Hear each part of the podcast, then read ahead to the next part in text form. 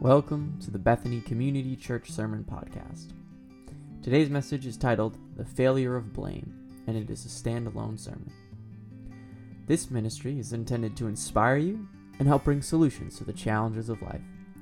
For more information about other ministries here at Bethany Community Church, check us out at our website at bccma.org or send us an email at office at bccma.org. And now, here's Pastor Phil McCutcheon.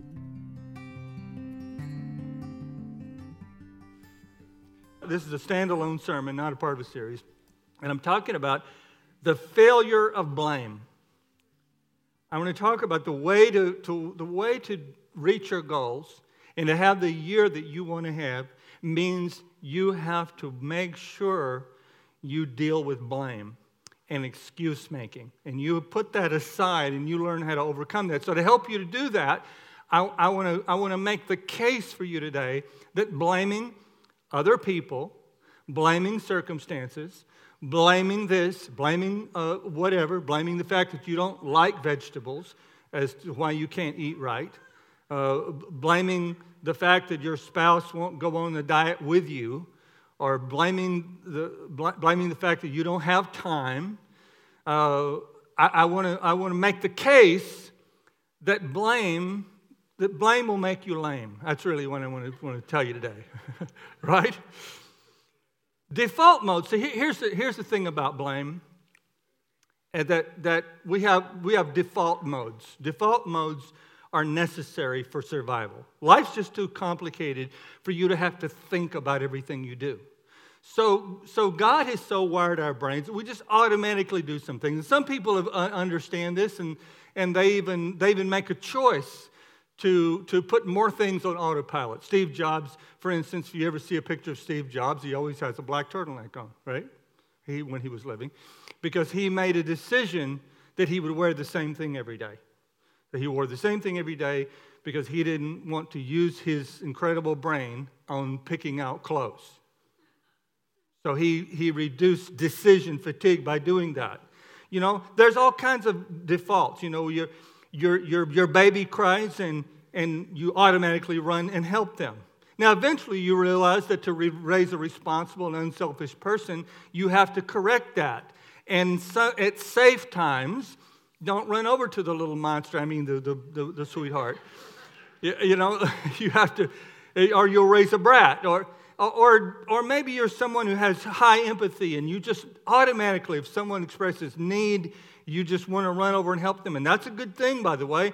But it takes real wisdom and power for a highly empathetic person to know that always running to help another person can enable their addiction, right?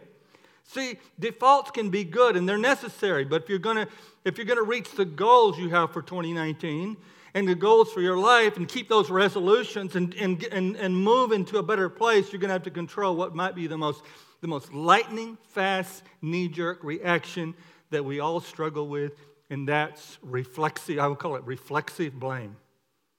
Immediately blaming somebody else. So, Brené Brown, who I, am not recommending Brené as a theologian, by the way, so don't go watch Brené Brown, Brené Brown to, to uh, learn to exegete those scripture or Christian life, but she's, I tell some interesting stories, and she, she's, a, she's a shame researcher. Some of you have seen her through the GLS and other places, but she tells this little story about one morning she, she's dressed to go out. She's a professor at the uh, University of Houston. So she's dressed to go to work. She's got on a pair of white slacks. And she is in, the kitchen on the tile floor drinking, a, drinking her second cup of coffee. She drops the coffee, it hits the floor, coffee all over her white pants. And in a millisecond, the words that came out of her mouth were, her husband's name is Steve. The words that came out of her mouth was, bleep you, Steve. Now, as it turns out, Steve plays water polo, and uh, she has asked him, as she tells the story, to always get home by 10 o'clock because she can't go to sleep if he doesn't get home by 10 o'clock. She can't go to sleep till he comes home, right? The night before, he was late. and it was past 10:30 when he got home, so she didn't get to sleep at her normal time. Hence, she was drinking a second cup of coffee.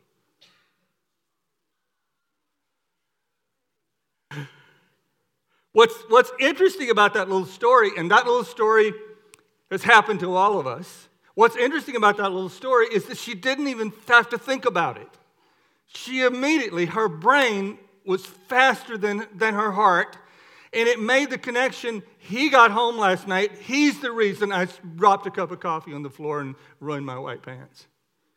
Shame is such a powerful emotion. When, when we're running late, we pray. When we're already running late for an important appointment, we pray for a school bus.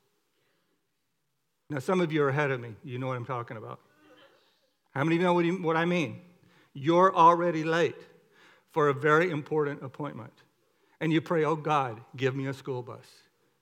Because if you can get a school bus, it may be only two blocks that you're behind a school bus. And it may have only made you three minutes later. But you can walk in the door of that meeting and say, I got behind a school bus.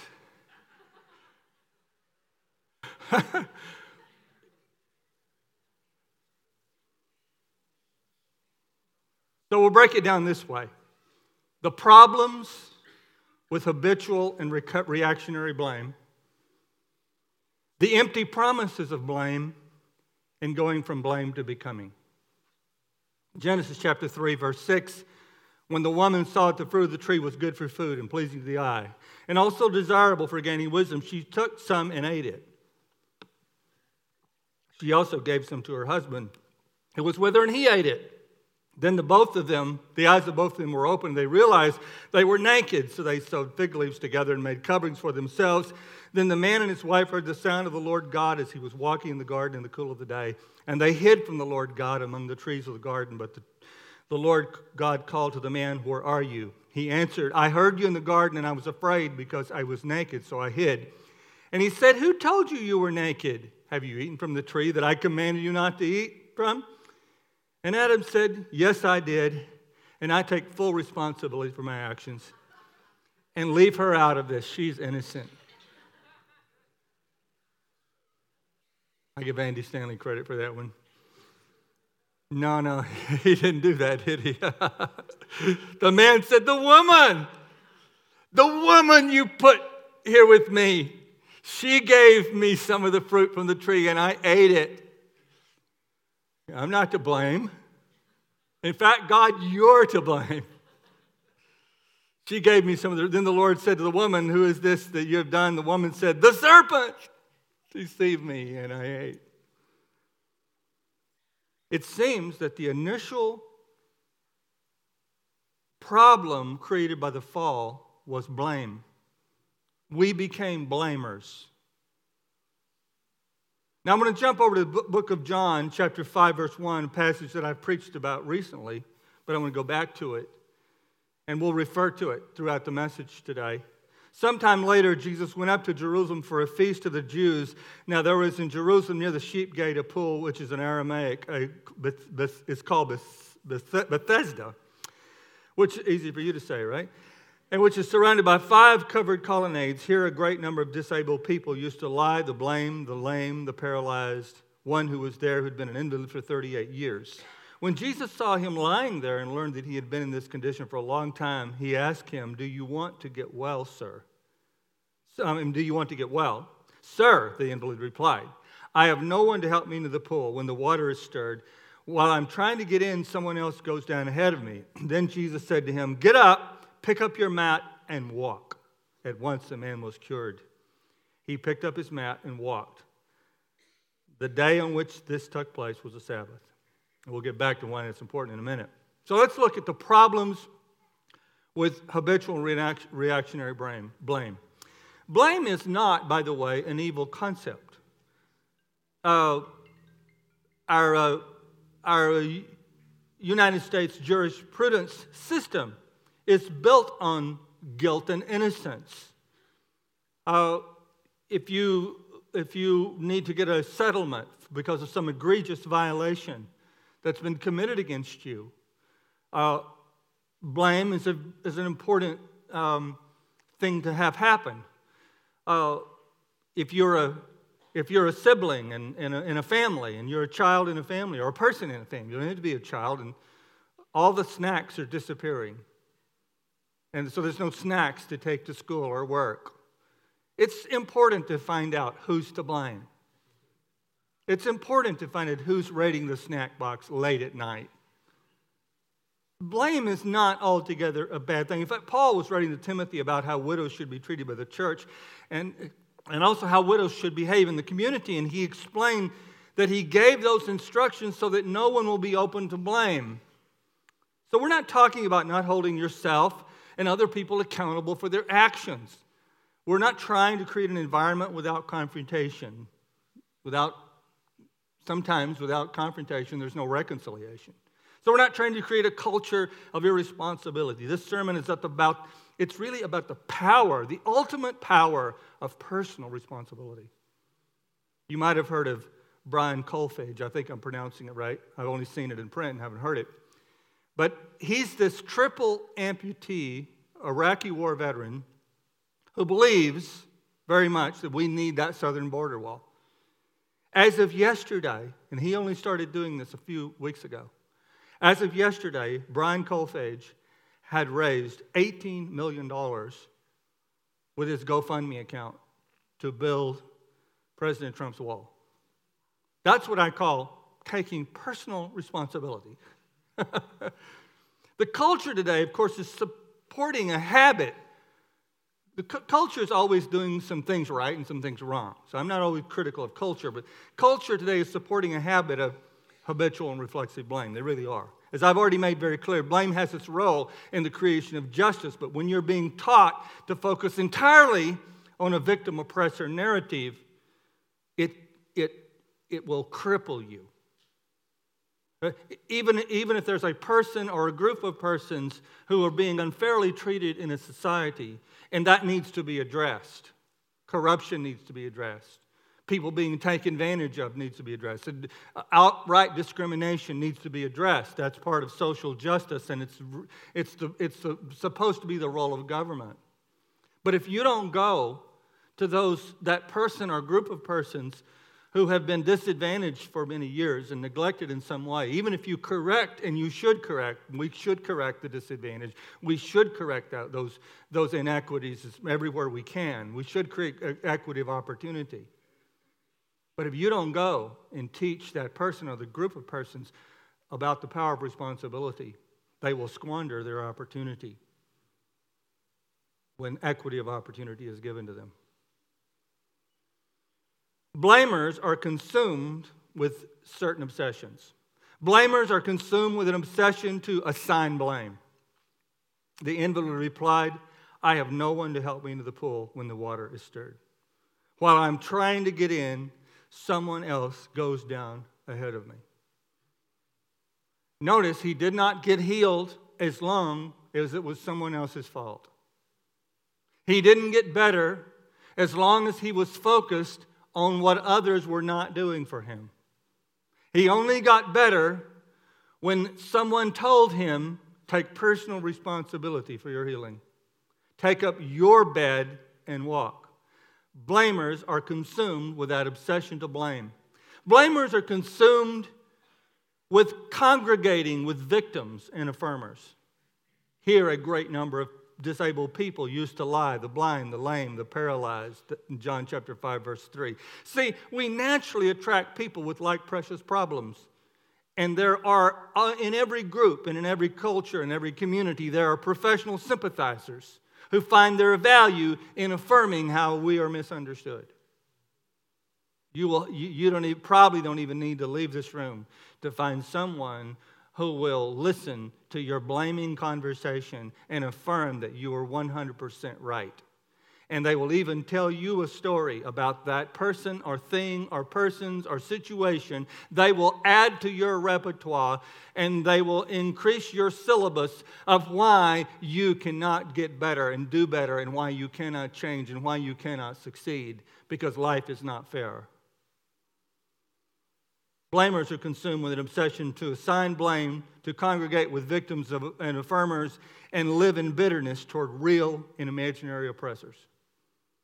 Then Jesus said to him, Get up, Pick up your mat and walk. At once the man was cured. He picked up his mat and walked.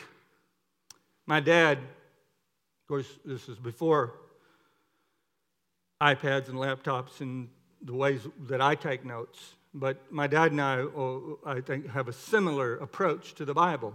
I, I, I, write every day. I write stuff every day that I feel that I see in the Word and, and other, other places, just knowledge. I, I love it. And, and my dad was like that. My dad would sit around in his, sit in his chair and Bible and books on either side of him. And uh, he, would, he would have just stacks of little pieces of paper, not organized. I'm sure he, he didn't keep any of them, so he had no system to organize them. But just little scraps of paper with stuff that he felt God was showing him, and he would write these things. And one day I remember going by his chair, and there, there on the, t- the, the little side table was the words, the mighty minority. Romans chapter 8, verse 31. If God be for us, who can be against us? Dad understood. Dad understood you don't need a lot of people believing in you if you believe in you and if you believe in God. You don't need everybody, you don't need the whole world to cooperate for you to succeed. Amen? Yeah, give the Lord a hand, that's fine. So it's sign, blamers assign blame, congregate with victims and affirmers, live in bitterness toward real and imaginary enemies, and never overcome the crippling fear of being at fault. There's an interesting line there at the end of the passage I read to you a minute ago. Verse 8 says, The day on which this took place was a Sabbath. Now, the reason John put that in there is because Jesus was going to get blamed for healing a man on the Sabbath. He was going to be seen at fault by, by the religious leaders for having a man pick up a mat and walk away on the Sabbath. But I want to tell you something about Jesus, and I feel so strongly about this. I, I made sure and had the guys do a projection of it, so you're going to see it on the wall. Jesus had absolutely no fear of being blamed or being at fault. That was his secret. Jesus knew he was going to get excoriated by the scribes and Pharisees for breaking one of their silly rules. And think about it for a minute. This same attitude, if I, I, I'm trying to think how to say it best, but this same attitude that Jesus had about blame and shame that other people would put on him was what enabled him to save the world. Let that sink in for a minute. Let that sink him in. The cross that Jesus would carry up Golgotha's hill was a cross of blame for the sins of the world. And Jesus said, Put it on me. I'm okay with everybody thinking I'm the big sinner. I'm okay with everybody thinking I'm the big criminal. You are saved today because Jesus did not care that people thought he was at fault. Jesus did not care that people blamed him. Christ, the innocent and vulnerable Lamb of God, wasn't terrified that people would hold him responsible for something he didn't do. That's freedom. Sure, Jesus assigned blame to other people sometimes, all the time. He wasn't afraid. It wasn't because he was, he was a wimp. Now, some people won't uh, blame anybody else because they're so weak that, and they're so afraid that they're afraid of confrontation. Jesus wasn't afraid of confrontation. But when blame wasn't redemptive, when hyperpersonality was, the, the, the, was, was going to be redemptive, and that was going to have more virtue than exposing. Jesus says, That's what I'll do. I'll, I won't say anything. I'll let people run their mouth and say whatever they want to say about me. I'll let them run their mouth, have their opinion, tweet their tweets, post their Facebook postings, do their Instagram. I'll let them do say whatever they want to say because I it's going to be more redemptive for me to keep my mouth shut and let them think what they want to think. Some of, some of you, on the sound of my voice, have expended copious amounts of energy assigning blame to other persons or other groups, but it hasn't brought reconciliation, it hasn't brought closeness, it hasn't brought intimacy. The onus is now on you, not the person or group whom you've assigned blame to move things forward. So you feel you're the righteous one in a conflict? Okay. It's not the other party that has the power to make things better, though. It's you. You have the power. In some cases, you can actually reconcile. In some cases, you can be intimate again with that person. But in, but in every case, take up your bed and walk. And you walk in power, you walk in victory, and you walk in success, no matter if people didn't ever help you into the water. Amen? Let, let's, let's move on and let's talk about the empty promises of blame. Perhaps there's no accomplishment more overrated than blame. Uh, uh, think about Adam for a minute. God shows up. He's blown it. He's eaten of the tree of the fruit of the knowledge of good and evil. He's plunged society into darkness that we're still living in today. And he automatically thought that the most productive use of his time was to show God it wasn't his fault. That was, a, I mean, that's like, that's like running over a child. You know, you're driving your car and you hit a child who runs out in the street. And the child is broken and bleeding and crying and needs an ambulance and needs to get to the hospital. And, and you, you stand in front of the child and, and, and say, Before we do anything, I want everybody to know it's not my fault. Let's get that straight before we take this child to the hospital. Let's let him. Jesus was, Jesus was the doctor who came to heal. God was the doctor in the book of Genesis who came to heal. He wasn't the jury and the judge, he was the doctor. Blame can bring justice, but not transformation. Blame can bring pity, but not healing. Empathy, but not power. Blame can bring understanding, but not praise. John 5:15, the man who went away and told the Jews that it was Jesus who had made him well. Blame didn't, didn't bring him to a place of praising Jesus, but personal responsibility did. Personal responsibility unleashed the power of God. It unleashed the power of Jesus in his life. I want to ask you a question today. What story are you giving your future self? What story are you giving your future self today? You know, you're, you're planning the life of your future self. What question will your future self inspire? So, what do you mean? Well, are you, are, are you planning a life so that a year, two years, 10 years, 20 years from now, people are going to look at you and say, How did you succeed? How did you overcome all of that to do this thing that you did? Now, you're planning that now, whether anyone will ask that. Or will people go, How did you blow such an opportunity? You, you might be, uh, you remember, uh, there's, there's, there's a couple of, of uh, Simpson episodes where Homer's about to do something really, really uh, detrimental. You know, like one time he's going to eat a jar of mayonnaise. And Marge says, That's going to make you sick. And he said, That's a problem for future Homer. That's a problem for future Homer. That's not a problem for Homer. That's a problem for future Homer. Well, what kind of life are you creating for future Homer?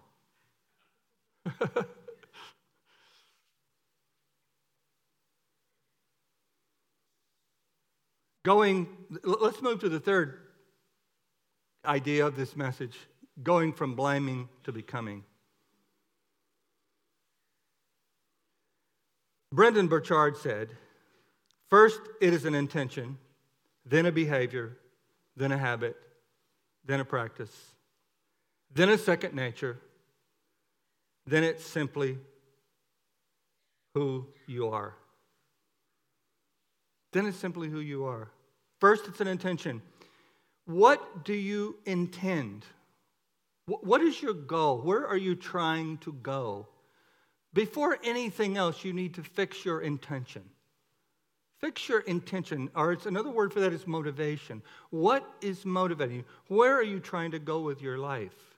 What kind of life do you want to have? What kind of life do you want your children to have?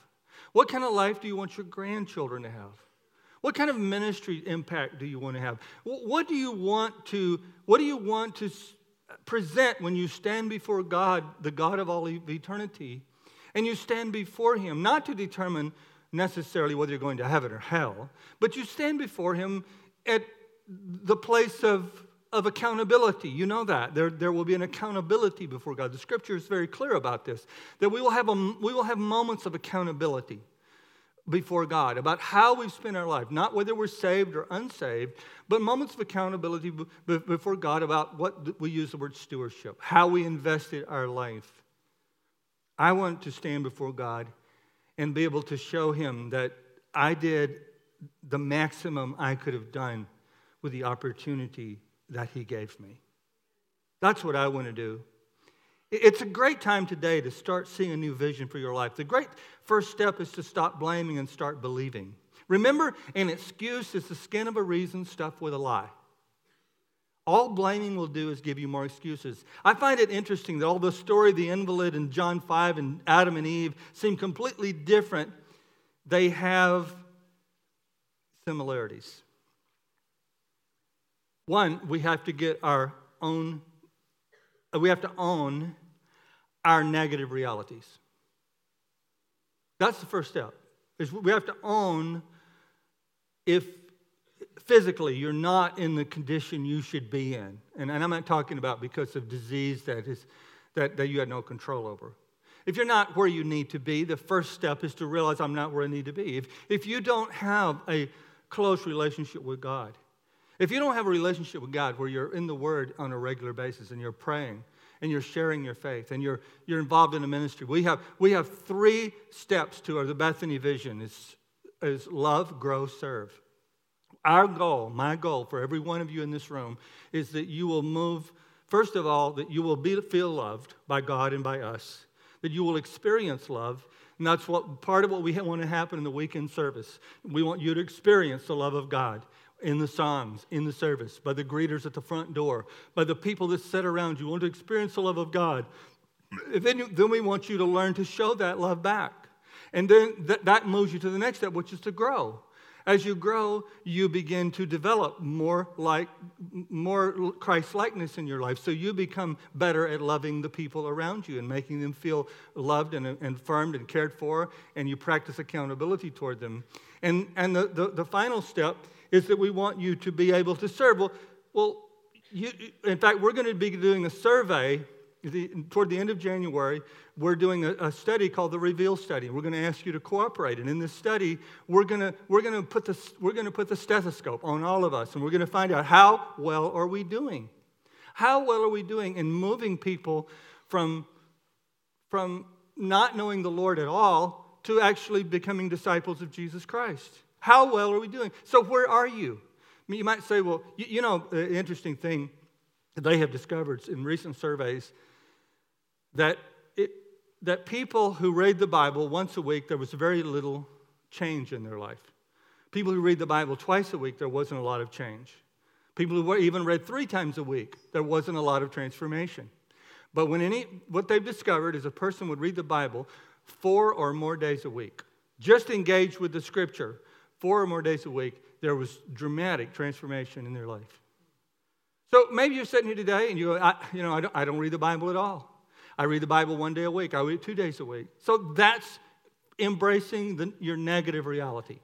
Embrace the negative reality. Doesn't mean you're a bad person. Uh, you know, that, that, that man that Jesus healed, absolutely, Jesus did not address in the beginning, this is a very important point.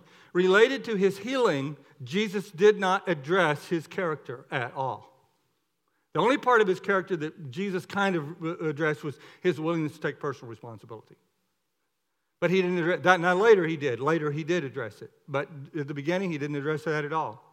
So it's not saying you're an awful person, you're a bad person, you're just a human being, and life, it, life is difficult. And, and life is coming at you in a million ways from, from Sunday, and it's difficult and it's hard. The Lord says if you will begin to, to embrace responsibility, pick up responsibility, begin to take up your bed, my miracle power comes when you start to try. Effort, effort inspires God. Effort, your effort inspires God's effort. And God's effort is a lot better than yours. Amen? God's effort is a lot better than yours, but still your effort, your effort triggers God's effort. So we have to own our negative realities. We have to be willing to do something that will be hard. You know, for the last several years, we've told young people to pursue their passion. That's not really always great advice. Pursue your passion. That's what pursue your passion. I say, because what happens to us, sometimes the thing, the thing we feel passionate about is not very hard. But the thing that will actually give us the life that we want to have is hard. I say, I say don't pursue your passion primarily, pursue your skill and seize opportunities. Pursue what you're good at. You may, you may love, you may love um, singing. I, I, don't know. I probably shouldn't say singing because I'm going to offend somebody. But you may love singing, but but you, but only your mother thinks you're good. Stop asking your mother what you're good at. But if you'll do a little probing and investigating, asking around, and, and there's all kinds of analytical tools you can use, you can find out what you're really good at. That's what's going to give you the life that you want to have, is what you're good at. And, and I, know, I know we have a, a, a young man in our congregation who's here this morning who, who, whose passion is building video games, and he's probably really good at it. Uh, Josh, you're probably really good at building video games. so I'm not implying you're not good, but I know you told me the other day, you said, I, I have this job, but that's not my passion. My passion is building video games. So Josh gets up at 3:30 in the morning to build video games so he can go to his job at 7. See, that's smart. That's, that's, that's not saying, well, I, I've, I've, I have a passion to build video games, and therefore I know there's going to, I know that there are people out there going to make me a millionaire building video games. Well, they, they might, they might, but they might not. Pursue your skill and seize your opportunity. Be willing to do things. See, blaming isn't necessarily being wronged by other people and bitterness. It can just be about excuse making and circumstances.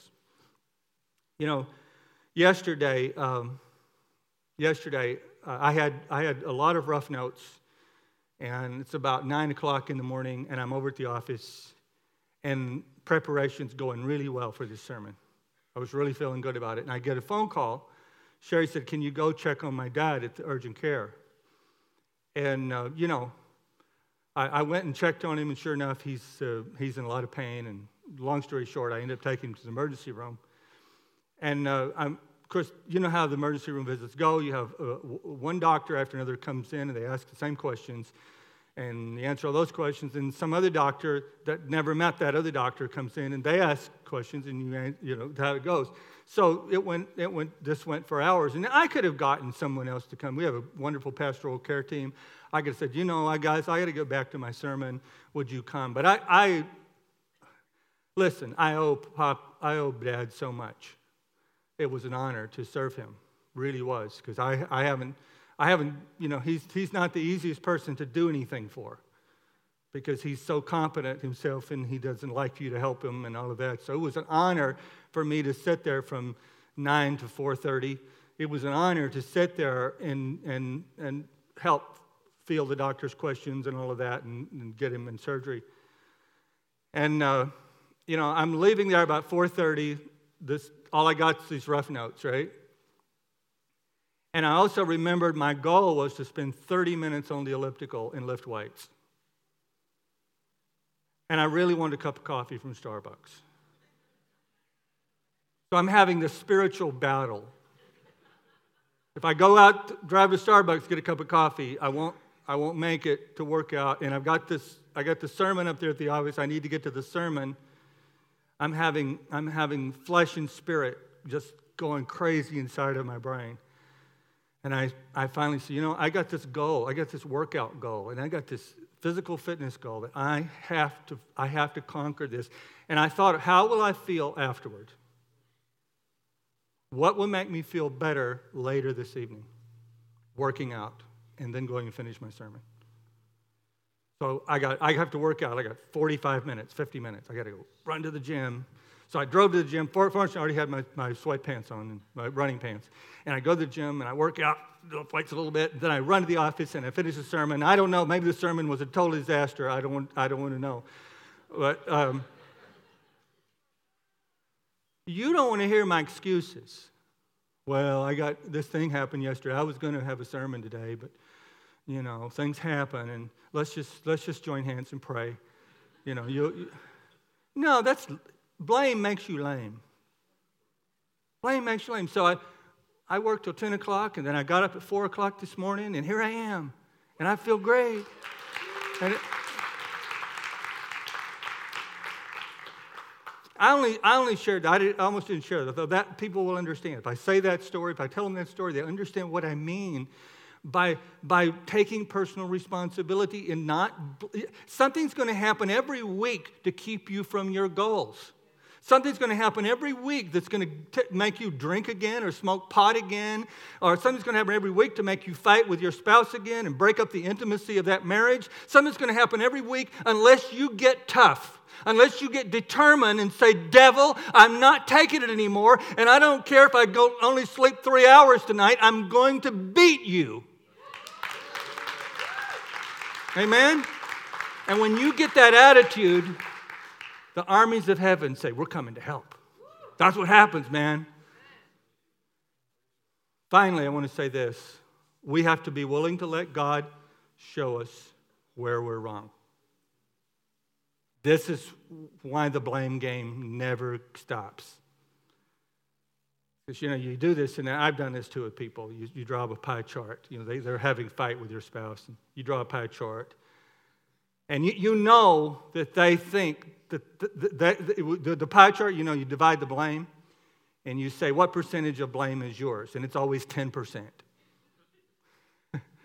you know, if you're talking to the husband, it's always 10%. The wife, it's always 10%. So we, so great, that's fine. And only 10%, fine. Let's work on your 10%. You know they never can. It's too much fun to talk about the 90% of the other person's at blame. It's too much fun. It's just too awesome.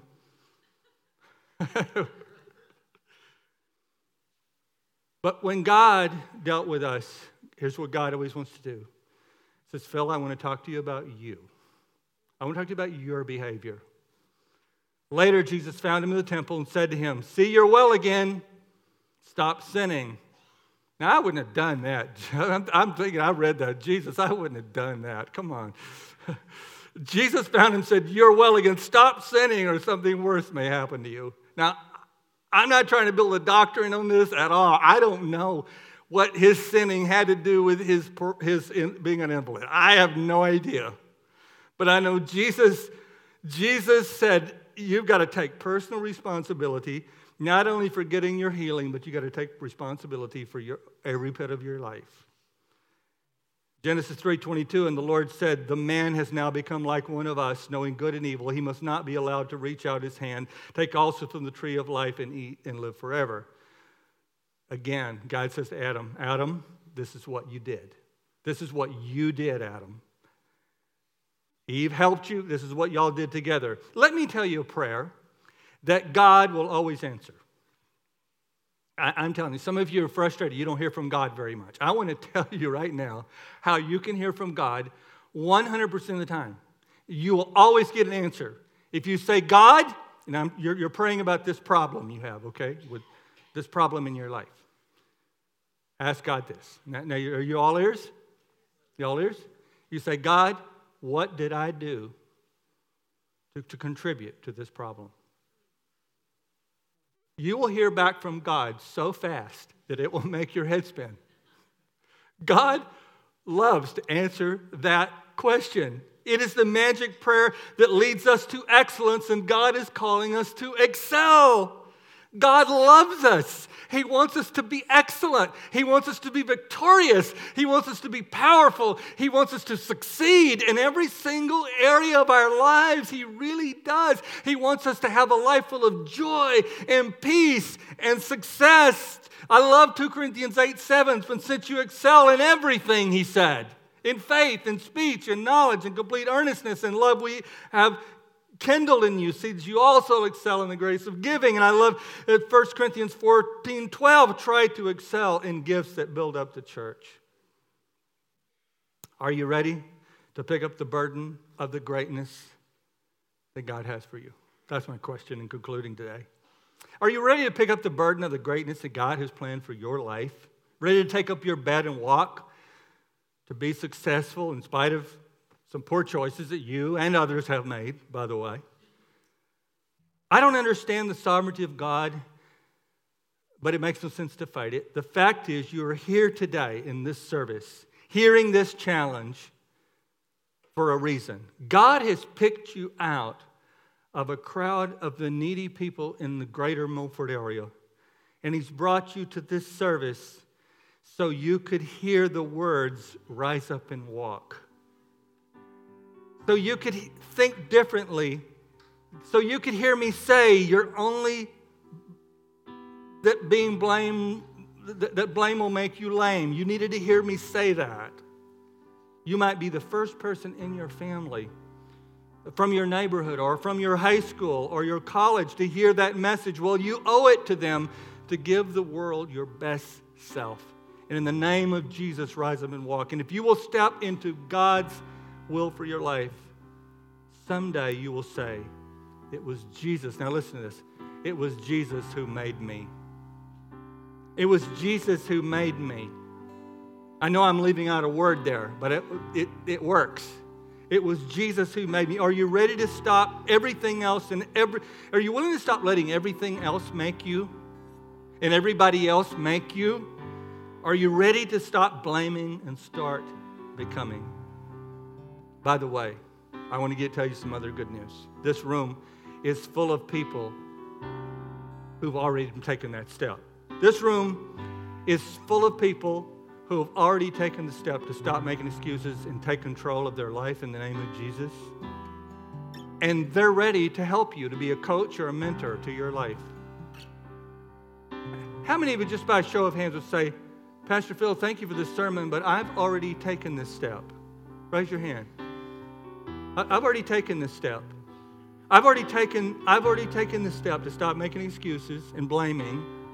Let's try again, okay? I know there's more than that. Let, I've already taken that step. Look, look around all the hands. These are people that are ready to help you in your journey. These are people who are ready to walk with you in this step that God has for you. I'm going to ask our prayer partners to come right now to the front. And uh, this is time in our service. We're, we're, not having communion today, by the way, but um, this time in our service when we pray for your needs.